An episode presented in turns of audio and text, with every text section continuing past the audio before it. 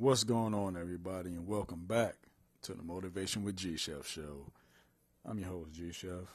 Hope everybody had an absolutely fantastic, wonderful, blessed, stress-free day for Monday, at least. But just going to get right into it real quick. Start where you are and finish where you want to be. Everybody starts at a certain point. You might feel some people might have a head start, or some people are entitled to different things, or they got to a certain level because of whatever reason. Keep in mind that everybody had to start. They just didn't finish where they started. They started and then they took the journey and then they finished the race.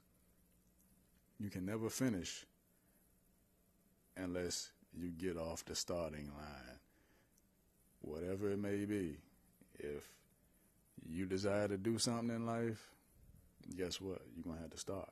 Start research, start talking to people, start asking advice, start taking notes, start getting a mentor. You still going to have to start somewhere. Start where you are, and don't be afraid to start.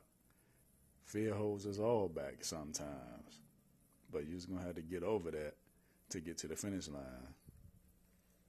The finish line may be whatever you desire in life.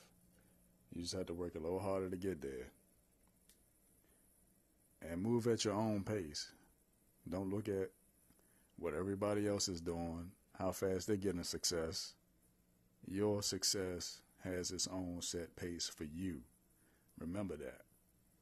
Don't try to outpace the next person because they don't have the same dream as you. So go ahead, keep on your grind. Don't give up, but always start. And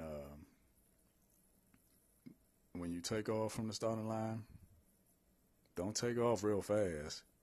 Take off at your own pace. People might be way meters ahead of you if you was running a track, and it's not a race. This is your dreams, goals, and your destiny at the end. So move at your own pace, but don't go too slow. So have a sense of urgency as well.